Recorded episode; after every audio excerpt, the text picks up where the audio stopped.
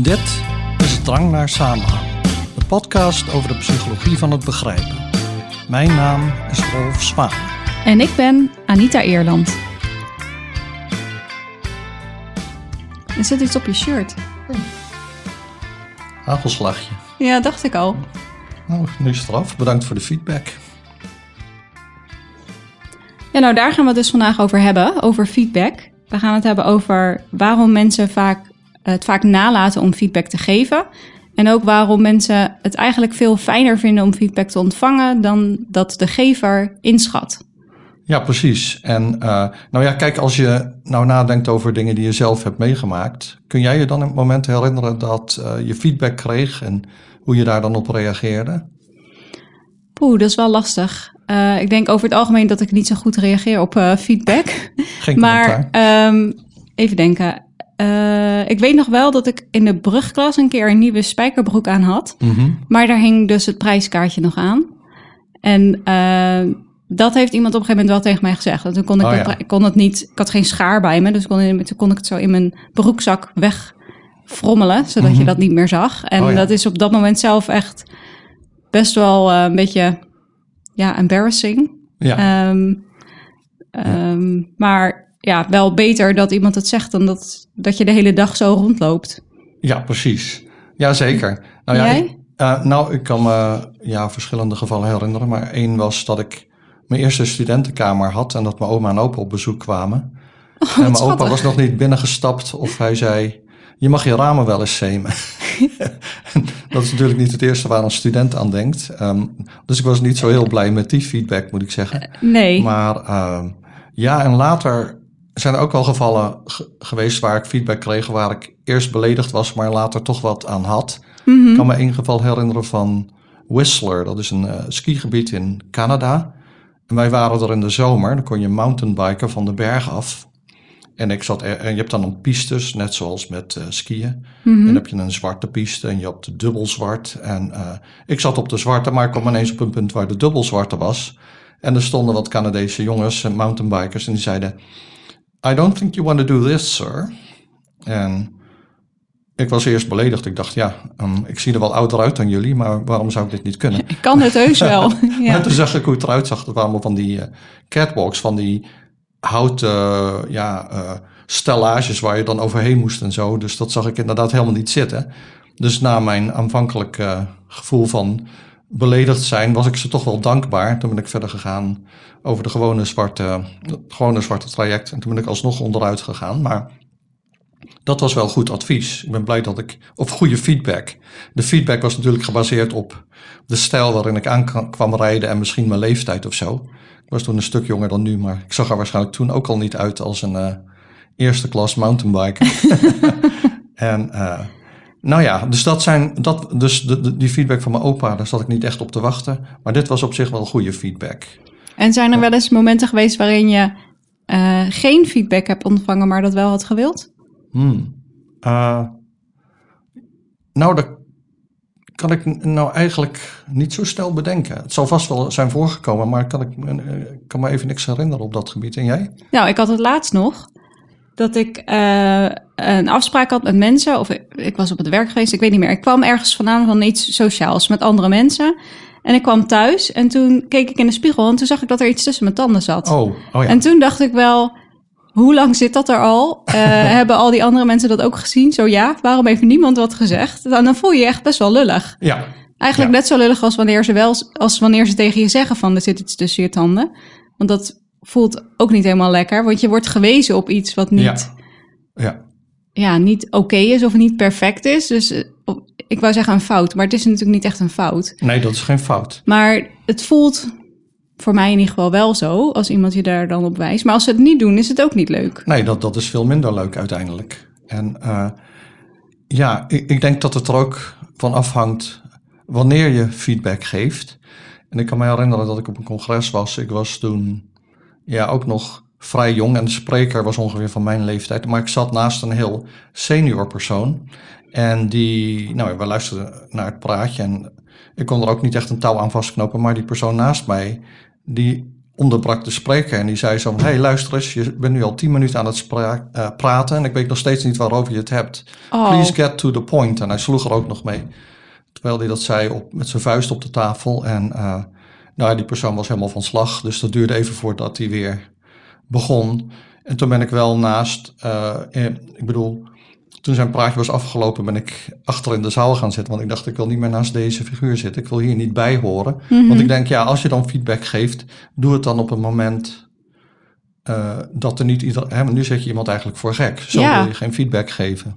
Maar er was wel duidelijk iemand die geen moeite had met nee, feedback nee, nee, geven. nee, nee, nee. Heeft eh, ja, op- ja, wel meer dingen gezegd die dan niet helemaal, eh, laten we zeggen, door de beugel kunnen. En, eh, of in dus- ieder geval niet zo be- behulpzaam zijn. Dit is meer zo van, jij slaagt er niet in om mijn aandacht eh, erbij te houden. Mhm. Ik ga je er nu in het openbaar voor straffen. Ja, Dat vind ik niet echt goede feedback. Van dat is ook niet Ja. echt constructief. Nee, in ieder geval niet op deze manier. Hè? destructief. Ja. Ja. want die, ja, die figuur is dan toch een beetje voor gek gezet. En dan moet hij nog eh, een kwartier doorpraten. Mhm. En, en nu heeft deze persoon er dus geen moeite mee om feedback te geven. Nee. Andere mensen. En mijn opa ook niet. Nee, ja, opa ook niet. Andere mensen wel meer. Heb jij wel eens in een situatie gezeten waarin je dacht: ik kan nu feedback geven. ja. En dat je het niet hebt gedaan. Nou, eh, het grappige is dat ik dus... eh, en nu niet zeggen week- dat er iets tussen mijn tanden zat. En Nee. dat je dacht: dat kan ik zeggen, maar dat doe ik niet. Dat kan ik trouwens helemaal niet zien, want jij zit achter de microfoon. Nee, nu. Maar ik bedoelde in die andere situatie. Nee, nee, nee. Nee, nee het is... ehm, het heeft te maken met het woord psychology. Er zijn heel veel onderzoekers in Nederland die zeggen psychology. Mhm.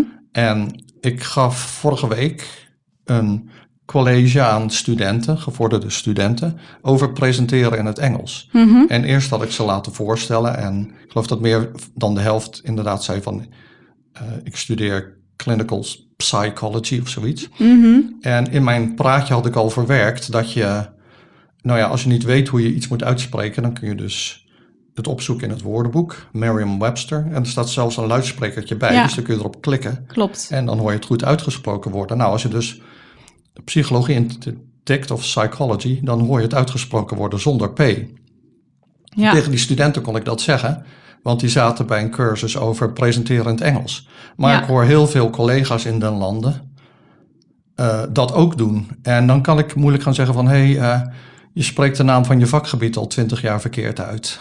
Dat vind ik dan, dat is te laat eigenlijk. En het is ook niet mijn rol op dat moment. Maar aan de andere kant is het wel zo dat als die persoon dus een lezing geeft in het buitenland, dan komt het wel een Mhm. beetje krukkig over dat je dus niet eens de naam van je vakgebied goed uitspreekt. Ja. Ja, en na twintig jaar is wel een beetje laat, maar dat geldt Ja. dan alleen als jij al weet dat iemand dat twintig jaar doet. Als jij het voor het eerst hoort, Nou ja, dan zou dan- het nog wel kunnen ik weet niet eens dat die persoon dat al twintig jaar doet, maar gebaseerd op de leeftijd van de betreffende persoon. Ja. Minstens twintig jaar, misschien nog wel langer. Maar dat zijn dingen eh, wa- wat dan moeilijker is. Nu had ik Mhm. in de VS, weet ik, waren we op bezoek bij iemand in Phoenix. En ik had het over dat ik wel eens in Tucson was geweest. En eh, toen zei hij, nee, nee, nee, het is Tucson. En dat heb ik gewoon mijn hele leven verkeerd gezegd. Ik zei, nou ja, niet dat ik het zo vaak over Tucson heb trouwens, maar... ehm, dus daar was ik eigenlijk, ik ben er wel blij om als iemand dan zegt, nee, je spreekt dat eigenlijk verkeerd uit. En ehm Nou ja, dan je hebt, corrigeer ik dat. ja, je hebt er wel wat aan, maar ik vind wel op het moment dat iemand dat zegt, je daarop wijst, Mhm. dan is het even een beetje lullig. Ja, maar dan denk ik wel, kijk, aan deze persoon heb ik iets gehad. Dat is waar. die probeert, een, die creëert een beetje een moeilijke situatie. Misschien vind ik hem een paar seconden lang wat minder aardig. Mhm. Maar uiteindelijk heb ik er wat aan en Ja. ben ik hem dankbaar daarvoor. Ja, Ehm, dat is en waar. Ja, nou ja, dat raakt dan de problematiek waar we het vandaag over gaan hebben. Namelijk, ehm, waarom zijn mensen, of vermijden mensen eigenlijk om feedback te geven? Nou ja, uit onderzoek blijkt dan dat er twee redenen naar voren komen. Mhm. De eerste is, nou ja, daar hebben we het al een beetje over, hè, dat je de gevoelens van anderen niet wil eh, kwetsen. Ja. Of dat je die mensen niet in verlegenheid wil brengen. ja, dat snap ik wel. Ja, precies. En het tweede is dat je niet gezien wil worden als de boodschapper van slecht nieuws, de brenger van slecht nieuws. Ja, en de- daarbij dacht ik ook, misschien speelt daar ook een beetje diffusion of responsibility bij. Dus dat als er meerdere mensen zijn die iets kunnen doen, Mhm. dat mensen zichzelf minder geroepen voelen om, ehm, om die actie uit te voeren. Dus Ja. als, als je er nou, stel ik sta op een receptie ergens met 100 mensen. Of ik sta, ik sta met een groepje met vijf te praten. Er zit iets tussen mijn tanden. Dan zouden ze alle vijf daar iets van kunnen zeggen. Ze zouden Ja. mij alle vijf feedback kunnen Ja. geven. Maar ze weten ook van elkaar. Die anderen zien dat vast ook. Ja, dat Als klopt. die er niks van zeggen, Ja. dan doe ik het ook niet. Dus ik dacht, dat, Dat hoort klopt, daar misschien een beetje bij. Van waarom zou ik het slechte, slechte tussen aanhalingstekens nieuws brengen... Mhm. als andere mensen dat ook kunnen doen? Ja, ja dat is wel een goede inderdaad. Ja. En dan speelt denk ik ook, eh, nou ja, in sommige gevallen status misschien een rol eh, eh, in, in een hiërarchie. Ja, En wat ook misschien een rol speelt is, ja, niet zozeer met een vlek op je gezicht of weet ik veel wat, maar met feedback geven op, stel je voor iemand maakt een schilderij. Nou ja, ik ben geen schilder. Dus ik zal dan waarschijnlijk zeggen leuk, maar ik ga niet zeggen van, nou, ik zou dit en dat een andere kleurschakering gegeven hebben, want hier mist is- nog wat of zo. ja, precies. Want ja, ik mis een, eh, een, een, een wolkje of zo in de lucht. Ik bedoel, dat is niet mijn expertise. Dus dan denk ik, daar hebben ze ook niks aan, aan wat ik dan zeg. Dus ik zeg Nee. gewoon, oh leuk, ik vind het mooi, of zoiets. Maar dus, dat is niet misschien hoe ik het echt ervaar. Maar aan de andere kant hebben zij niks aan hoe ik het echt ervaar. Dat ik dan misschien het echt wel denk van, nou ja, ik vind het wat leeg of... eh, ehm, ik vind deze kleur niet mooi, maar ja, daar hebben zij niks aan.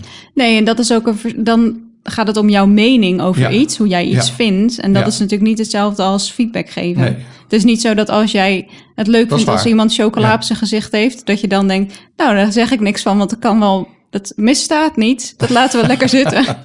Nee, dat is waar. Maar, maar ik bedoel, ik, denk wel dat expertise daar ook een, eh, een factor in is. En zeker als je dus in een groep bent en, en er moet feedback gegeven worden, dat je dan toch een beetje het overlaat aan degene die het meeste expert is op dat gebied. Ja, dat denk ik ook. Dus wat jij zei van over hoe je woorden uitspreekt bijvoorbeeld, Ja, daar speelt denk ik wel eh, expertise een rol. ja, En ook in dat voorbeeld ook hiërarchie. Want je zei al, voor studenten die in een bepaalde cursus zitten waarin ze dat Mhm. moeten leren, is het Ja. wel makkelijker om te zeggen Ja. dan tegen een eh, collega. Nou ja, eh, dat zou ik ook nog wel doen. Maar ja, die zeg, daar speelt ook mee dat, dat ze het dan al heel lang zeggen. Mhm. Ja, En om er dan nu nog mee te komen, dat voelt dan een beetje als mosterd na de maaltijd. Maar misschien Hoewel luisteren ze wel. Ja, daarom. Daar, dat is eigenlijk de bedoeling van deze podcast. om collega's op te voeden. Nou ja, maar het zijn ook eh, lang niet allemaal Nederlandse collega's. Er zijn ook veel eh, eh, mensen uit andere niet-Engelstalige landen die psychology... Veel Duitsers ook. Ja, maar dat komt omdat zij dat zelf natuurlijk Ja, ook zo zeggen en Ja. in Nederland ook. Ja, en dan zeggen mensen, maar waarom staat die P er dan? Ja, eh, er zijn toch wel meer letters in het Engels die niet uitgesproken worden. En in het Nederlands heb je Ja. ze ook. Maar goed, ehm, Genoeg over psychology. ja, precies. Nou ja, nou we ja, zijn- eigenlijk niet, want we gaan het hebben over psychologisch onderzoek. Ja, dat is de hele podcast eigenlijk. Hè? ja, dus er zijn twee redenen, zei ik al, waarom mensen dus liever geen feedback geven. Namelijk, eh, ze willen de gevoelens van anderen niet kwetsen of hen in verlegenheid brengen. Dat is dus één reden. En de andere is dat ze ook niet gezien worden als de brenger van slecht nieuws. Ja, Maar nu is er een eh, groepje Amerikaanse auteurs. ehm, en die dachten dat er misschien meer aan de hand was met dat, die neiging om geen feedback te willen geven. Mhm. En deze onderzoekers denken dat mensen aarzelen om feedback te geven, omdat ze gewoon niet beseffen hoe graag andere mensen hun feedback zouden willen horen. ja, En dat hebben ze dus onderzocht. En dat hebben ze gedaan eh, in zowel veldstudies, dus gewoon mensen die rondlopen met eh spul op hun gezicht, zeg maar, over de campus en in het laboratorium. En het artikel zetten we in de show notes of de link daar naartoe. En wat die onderzoekers dus gedaan hebben, is ze hebben de wens om feedback te geven en te ontvangen Mhm. getest in eh, diverse situaties. Met eh, zowel groepjes van vreemden als met goede vrienden en mensen in een relatie. En eh, nou ja, daar gaan we het dus over hebben. Wat kwam er uit dat onderzoek? En waarom aarzelen mensen om feedback te geven terwijl anderen er wel op zitten te wachten? Ja, de eerste studie die ze hebben gedaan, dat noemden ze zelf de pilot study. Eh, dat vond ik eigenlijk misschien wel de leukste Ja. qua opzet. Dat was inderdaad op de campus. Eh, ze hebben onderzocht of mensen anderen zouden vertellen als die ander iets op zijn gezicht had zitten. En dat kon Mhm. dan in dit geval of eh, chocola zijn of iets van lip, een v- veege lippenstift. Maar dan dus op je neus en niet op je lippen. Ehm, en dat, die studie ging als volgt. De mensen eh, zaten op de campus, gewoon studenten. Eh, en een onderzoeksassistent met eh, chocolade op het gezicht en een reep chocola in de hand. Mhm. Of met lippenstift op het gezicht. Die, die liep ook rond op de campus samen met iemand anders. Ja. Die iemand anders sprak random mensen aan die op de Ja. campus rondliepen om te vragen of zij mee wilden doen aan een onderzoek. En als die mensen zeiden ja, dat is goed. En dat onderzoek was dan gewoon het beantwoorden van een aantal vragen. Als die mensen hadden ingestemd eh, om mee te doen aan dat onderzoek, dan kwam die onderzoeksassistent eh, eh, erbij. Dus dat Mhm. was die persoon met dat vieze gezicht. Ja. En die persoon stelde de vragen aan de mensen die mee wilden doen, gewoon zo verbaal. Mhm, Dus ja. eh, niet op een vragenlijst. Omdat eh, ze wilden in het onderzoek dat die mensen die mee wilden doen, Ja. naar die persoon met die vlek keken. Want ze, Ja. kijk, als je wil kijken of mensen er iets van zeggen, moet je wel zeker weten dat ze dat hebben gezien. Want anders Ja. kunnen ze er natuurlijk geen feedback op geven. Ehm, nou, er waren ehm, achteraf dus 155 mensen die hadden gezegd: Ja, ik heb die vlek chocola of lippenstift heb ik gezien. Ehm, maar vier mensen, dus dat is minder dan 3%, die zei er ook iets van. Dat is wel weinig. ja. Dus al die andere mensen, die zaten Ja. gewoon te kijken, hadden een gesprek met iemand met, nou ja, de plaatjes staan in het originele artikel. Dus ja, kunnen mensen foto's opzoeken. van die studenten, dat is leuk, ja. En het is echt wel heel duidelijk. Hè? Het is Ja. niet een heel klein beetje alsof je Nee. chocopasta in je mondhoek hebt of zo. Maar echt gewoon op, die bank. En één op de neus zo. Ja. Ja. Ja. dus het is echt super duidelijk. Ja, die mensen zeiden er eh, niks van. Nou, behalve die vier dus. Ja. Ehm, toen hebben die onderzoekers ook aan mensen gevraagd van aan de mensen die niks hebben gezegd, waarom ze dat niet hadden gedaan. Nou, dat bleek dat het ehm, overgrote deel, 40% eh, zei: ik, ik denk niet dat die ander dat zou willen weten. Ja. Ehm, maar ja, de, de, de beschrijving daarvan was: eh, She wouldn't want me to tell her. En Ja. toen dacht ik: Ja, maar gaat het er dan om dat die, de mensen die geen feedback gaven, dachten dat die ander het niet wilde weten? Of Mhm. dat die ander het niet wilde weten van hun? ja, dat hangt er vanaf van wat dan de klemtoon was. ja, in die zin. precies. She wo- wouldn't want me to tell her of she wouldn't want me to tell her. Ja, nou ja, Ja. dat kon ik dus niet Nee. opmaken uit het geschrevene. Maar toen dacht Nee. ik, dat is wel een belangrijk verschil. Ja. Eh, maar goed, eh, dat was 40%. 37% zei, ik heb niks gezegd, want ja, dat is mijn zaak niet. Of ik wil niet onbeleefd zijn. Die twee hadden ze op Mhm. één hoop gegooid. En dan was er nog eh, een iets kleinere groep, 23% van de mensen die zei, ik heb niks gezegd, want ik had haast. Mhm. Dus kan, kan ik niet even zeggen, hey, dit is het chocola op je Nee. wang of zo. Ehm, of die ander was heel druk bezig. ja. Vind ik ook een interessante reden. Nou Maar ja, soms kan ik me dat wel voorstellen dat je iemand niet wil onderbreken in de taak die ze op dat moment aan het uitvoeren zijn. Dus eh, Ja, maar er komt ook een moment dat het onderzoek is afgelopen en dat Ja, je tuurlijk, het afrondt en dan afscheid neemt. Maar goed, dit waren in ieder geval de redenen die mensen aangaven waarom zij de andere persoon geen eh, feedback hadden gegeven en gewoon Ja. rond lieten lopen met eh, een veeg chocola of lippenstift op het gezicht. ja. Ja, dus dat, ik vond het ook een leuke studie. Een, een echte veldstudie wa- waarbij dus het onderzoek is...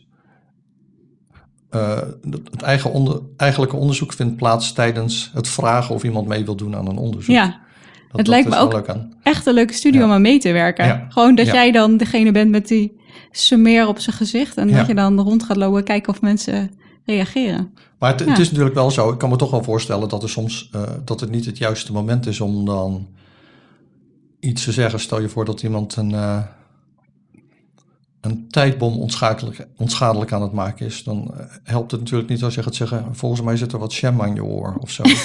Hoe krijg je dat nou voor elkaar trouwens? ja, dat weet ik ook niet. Maar, Nee, dat bij- is of waar. als iemand auto rijdt van, ehm, eh, weet, weet ik veel, hè, de, als iemand zijn concentratie voor iets anders nodig heeft. Ja, Dus- dan is het op dat goed. moment niet, niet relevant. Dat moet je inderdaad wel meenemen. Ja. Ja. maar goed. Dus het, het algemene idee van de onderzoekers is, en dat blijkt uit eerder onderzoek, mensen onderschatten hoezeer andere feedback zouden waarderen. En dat gingen de onderzoekers na dus dit veldexperiment dus meer direct testen. En toen hebben ze een reeks experimenten uitgevoerd en daar werden proefpersonen willekeurig toegewezen aan de rol als feedbackgever. Dus zoiets van je hebt iets in je haar of feedbackontvanger. Mhm. Het was een online experiment, waarschijnlijk gedaan tijdens corona of zo. Ja, dat idee had ik ook. Dus Ja. Ze hebben wel ook dingen in het lab gedaan, maar ook inderdaad via Zoom Ja. en eh, andere Ja, online zo'n dingen. zo'n onderzoek strekt zich meestal uit over ve- meerdere jaren. Dus dat experiment op de campus was misschien Nog net daarvoor. voorafgaand aan ja. die periode gedaan. ja, En eh, nou ja, wat, maar ze man- manipuleerden dus eh, van alles. Mensen moesten zich voorstellen dat ze in een werksituatie waren, Mhm. waarin ze feedback nodig hadden of feedback kon- konden geven. En sommige situaties waren minder belangrijk, bijvoorbeeld eh, een, als iemand een vlek op zijn shirt had. En andere waren belangrijker, zoals eh, feedback geven aan iemand die onbeleefd is tegen collega's. En degene die feedback gaven, die werd gevraagd van hoeveel denk je dat die andere persoon feedback wil hebben? ja, Of hoezeer denk je dat? En degene die fe- feedback ontvingen, die kregen te horen hoe graag wilt u de feedback ontvangen. Ja. En volgens mij was het zo dat ze niet echt de feedback hoefden te geven of ontvangen, maar ze moesten zich Voor- eh, voorstellen dat zij de gever of de ontvanger waren. Mhm. Ehm, en het was ook nog zo dat de persoon in de situatie, eh, dus oftewel de gever, de, als jij de gever bent, dan Ja. de ontvanger. Als jij de ontvanger bent, dan de gever. Dat was iemand die je nauwelijks kende, Ja. dus een vreemde, of iemand die je wat beter kende, of een goede vriend. Dus Mhm. Ze hebben ook rekening gehouden met eh, de betrokkenheid die je voelt. Dus sociale met de afstand, zeg maar. Ja. Ja, eh, dus dat hebben ze ook eh, gemanipuleerd. Nou, je zei al, proefpersonen moesten of het perspectief van de gever of de ontvanger aannemen en dan ehm, die vragen beantwoorden van de behoefte aan Ja. eh, feedback en de neiging om het te willen geven. En in de tien verschillende werksituaties die ze hebben onderzocht, vonden ze eigenlijk in bijna elke situatie dat mensen dachten dat de ander minder op feedback zat te, te wachten dan daadwerkelijk het geval Ja. was. Dus je zag een hele grote discrepantie. En het maakte eigenlijk niet uit of je die persoon nou goed kende of dat het een totale vreemde was. Mhm. Ehm, ja, dus het, ja, da- daaruit blijkt dus dat er een heel groot gat is tussen de hoeveelheid feedback die mensen willen hebben ja. en wat mensen denken dat anderen willen hebben. En de grootte van dat gat hi- hing af van hoe belangrijk de situatie was. Dus hoe belangrijker de situatie was, hoe groter het gat was tussen eh, wat de feedbackgevers dachten eh, dat de feedbackontvangers wilden en wat de feedbackontvangers daadwerkelijk wilden. Dus eh, bijvoorbeeld een vlek op het shirt, dat is natuurlijk vrij onbelangrijk. Ehm, als iemand de hele tijd collega's in de reden valt, dan Mhm. is dat een belangrijkere situatie. Of, of als iemand agressieve vragen stelt, zoals ik. eh, nou, niet ik had, maar ik zat naast een persoon die dat deed tijdens dat congres. En Mhm. omdat ik zelf ook nog jong was, ging ik er niet tegen in. Die, die man was ouder dan mijn vader, zeg maar. Eh, maar nu had ik dat waarschijnlijk wel gedaan. Eh, en want ik, ja, ik vond dit is schadelijk voor iemand de rest van zijn carrière als je zo bejegend wordt. Dus Mhm. ik vind dat echt niet kunnen. Ehm, maar goed. De En vraag is of om- iemand anders hem misschien feedback Ja. heeft gegeven. Ja, zo'n vrouw dan misschien, maar die was eigenlijk ook een beetje zo. Die zat, Oh. zat er ook bij namelijk.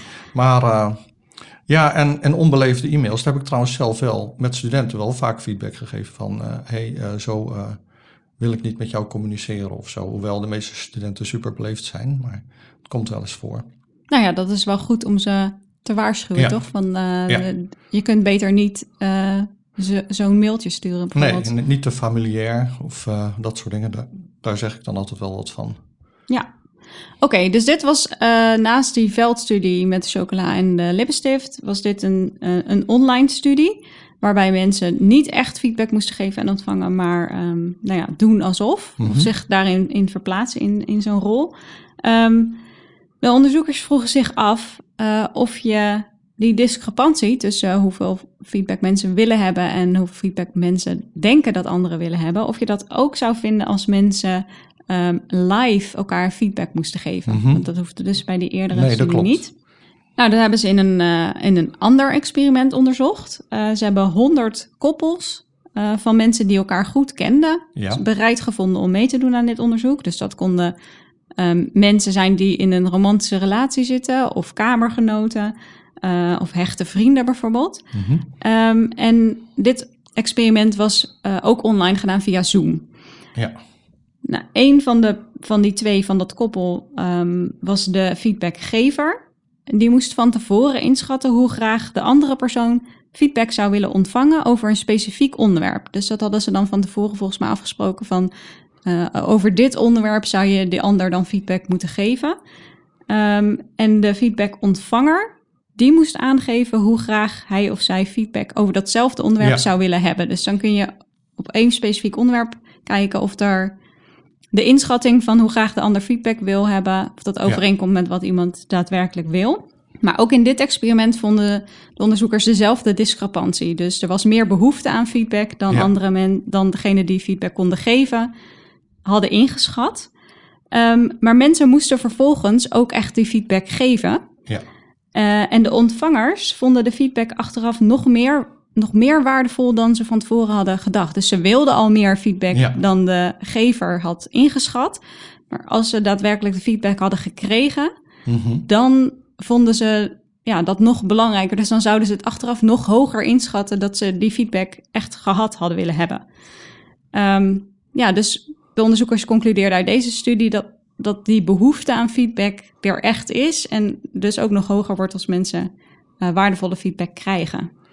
Ja, en, en uh, nou ja, dan, dan heb je dus nog steeds die, uh, dat gat tussen feedback willen en feedback krijgen. Mm -hmm. En wat als je nou probeert de mensen die feedback moeten geven een soort beloning te geven? Dus um, als ze weten van als degene die mijn feedback nodig heeft, uh, als ik die help, dan kan ik een financiële beloning krijgen. Heeft dat dan nog een effect? Ja, nou dat hebben ze dus ook onderzocht door een zogenaamde wedstrijd openbaar spreken in het leven te roepen. Uh, ook hier werden duo's gevormd, maar dan waren het duo's van mensen die elkaar niet per se kenden. Um, en een van die twee zou zogenaamd mee moeten doen aan een wedstrijd openbaar spreken. En de ander zou de spreker, of degene die dus meedeed aan die wedstrijd, moeten helpen om zich daar zo goed mogelijk op voor te bereiden. En er zou dan geld, een, een financiële beloning zijn voor de winnende spreker. Ja. Ja. Um, maar ook iets minder geld, maar toch ook een financiële beloning voor de partner van degene die dan gewonnen had. Dus degene die de ander had getraind of gecoacht of uh, feedback ja. had gegeven. Nou ja, en, en die beloningen waren, uh, zeker voor iemand die meedoet aan een experiment, uh, best wel groot. Want als je dus de spreker was, dan kreeg je de kans om 100 dollar contant te winnen. Mm -hmm. En degene die feedback gaf, die kon ook nog um, 50 euro verdienen, 50 dollar verdienen. Als ja. dus hun partner de wedstrijd won. Die feedback werd niet gegeven op de speech zelf natuurlijk, maar op een oefenspeech. Zodat de mensen wat met die feedback konden doen. Ja, ja. als je dat inderdaad pas in de wedstrijd geeft, is een beetje... Na de maaltijd, Precies, ja. dan heeft iemand er niks meer aan. Dan uh, heeft het niet zoveel zin meer. Dus ja, het geven van feedback was dan um, in het belang van, van jouw partner in je duo. Mm -hmm. Maar dus ook van jezelf, omdat je er zelf ook wat mee uh, kan winnen. Um, en mensen uh, geven dus wel feedback, bleek uit dit onderzoek. Maar ook hier was er weer een onderschatting van de feedbackgever. Mm -hmm. van de behoefte aan feedback bij de ander. Dus ook, ook hier, als je weet, iemand heeft hier waarschijnlijk veel uh, behoefte aan, want die kan, ja. hè, er staat wat op het spel. Ja. Mm -hmm. Dan is nog steeds dat uh, verschil er ja. in behoeftes. Ja. ja, en mensen gaven dan vaak positieve feedback, zoiets van hij leek zelfverzekerd. Mm -hmm. Ook al uh, had hij de toespraak nog maar net geschreven. Uh, en ook wel eens negatief, dat was dan niet zo van.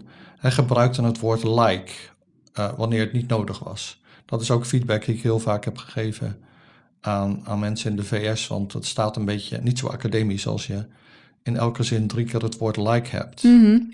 Maar er werd ook ne neutrale feedback gegeven. Ik denk dat iedereen gewoon meer gebaren kan gebruiken. Oh, dus dan ja. zeg je, bedoel je, die persoon is erg statisch, werd bedoeld de feedbackgever waarschijnlijk. Die zou meer gebaren kunnen ge geven. Maar het wordt dan zo algemeen geformuleerd dat de student er eigenlijk niks meer aan heeft. Of de, niet de student, maar degene die het praatje aan het voorbereiden is.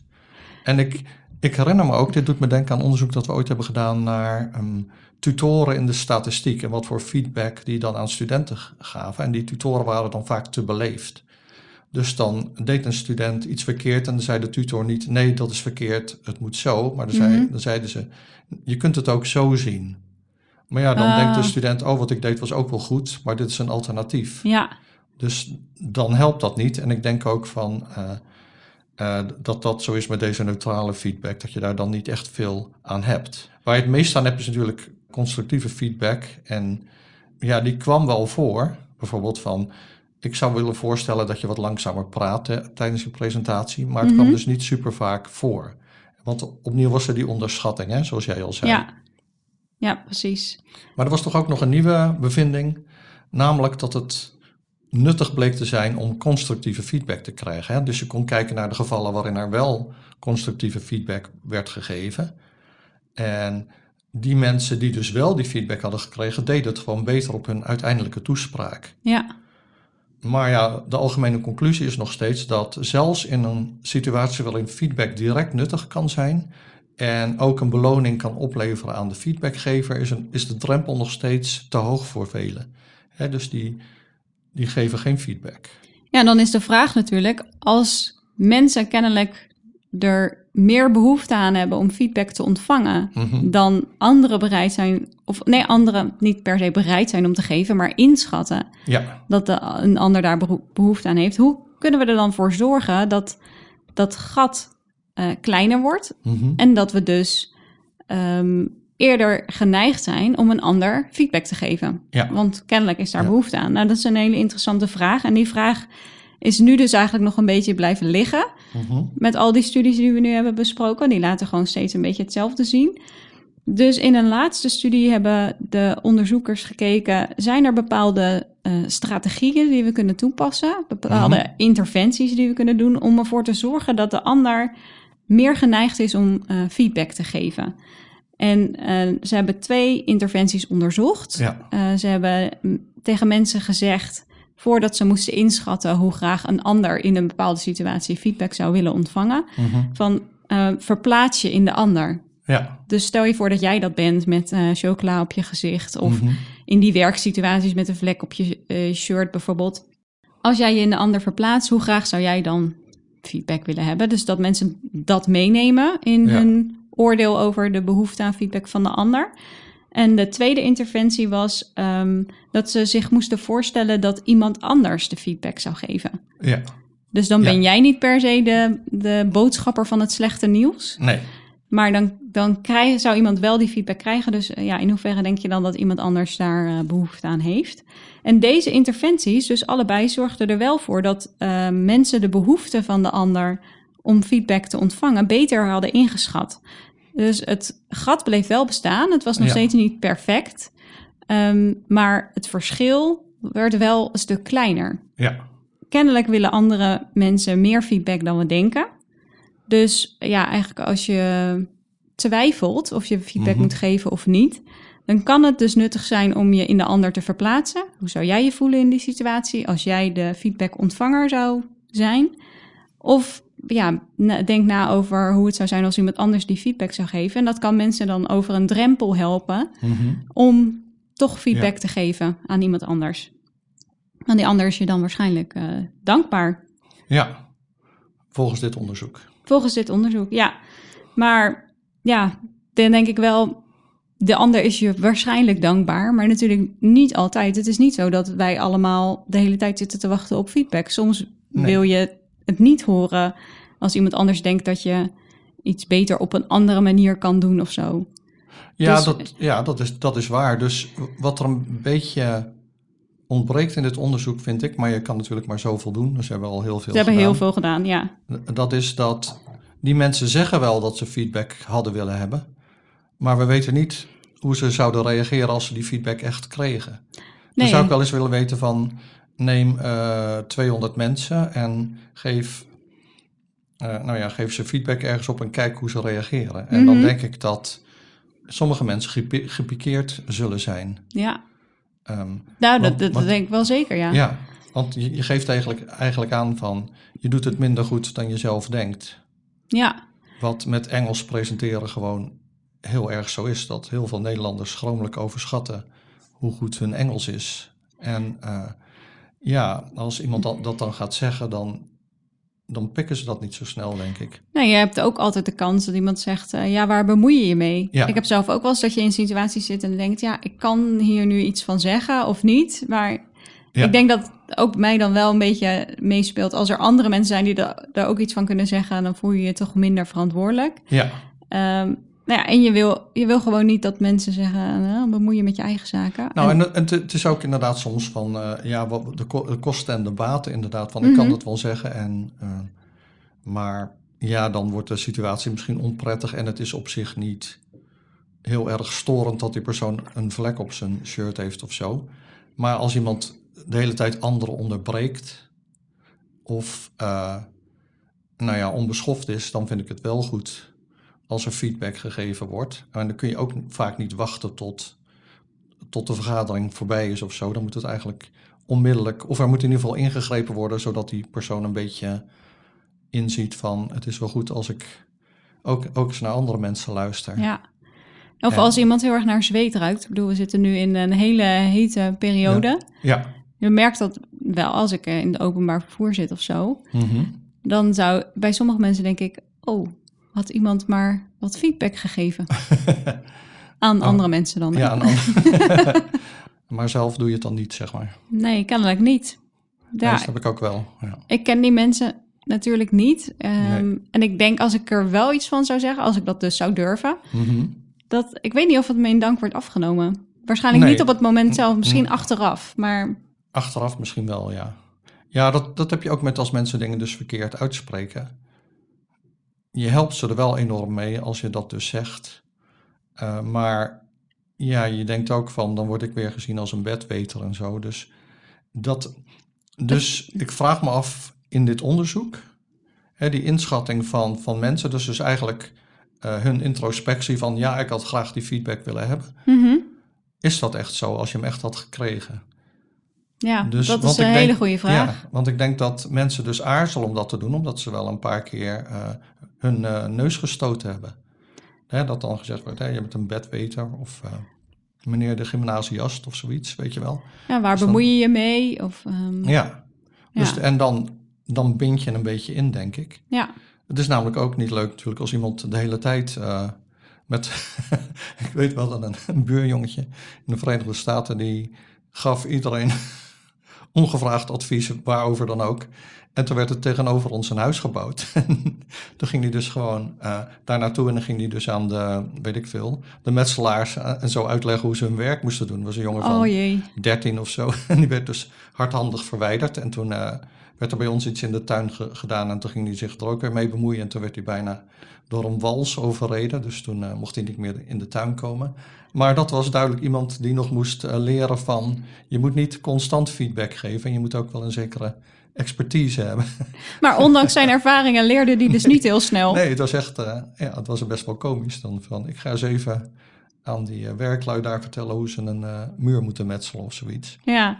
hey, maar welk advies kunnen we nu de luisteraars meegeven op basis van dit onderzoek? Ja, dus even met, met eh, laten we zeggen, de, de, de mogelijke beperkingen die we net zelf hebben aangegeven. Mhm. Nou ja, wat, wat, die, wat die studies dus laten zien, is dat mensen meer behoefte aan feedback zeggen te hebben dan degene die fe- feedback zouden kunnen geven zich realiseren.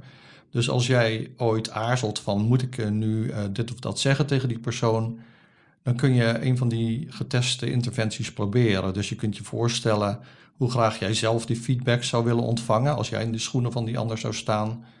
En dat kan je dan helpen om, om te beseffen van eh, hoezeer die andere persoon die feedback zou willen hebben. En dat kan dan de ka- kans vergroten dat je die feedback dus daadwerkelijk geeft.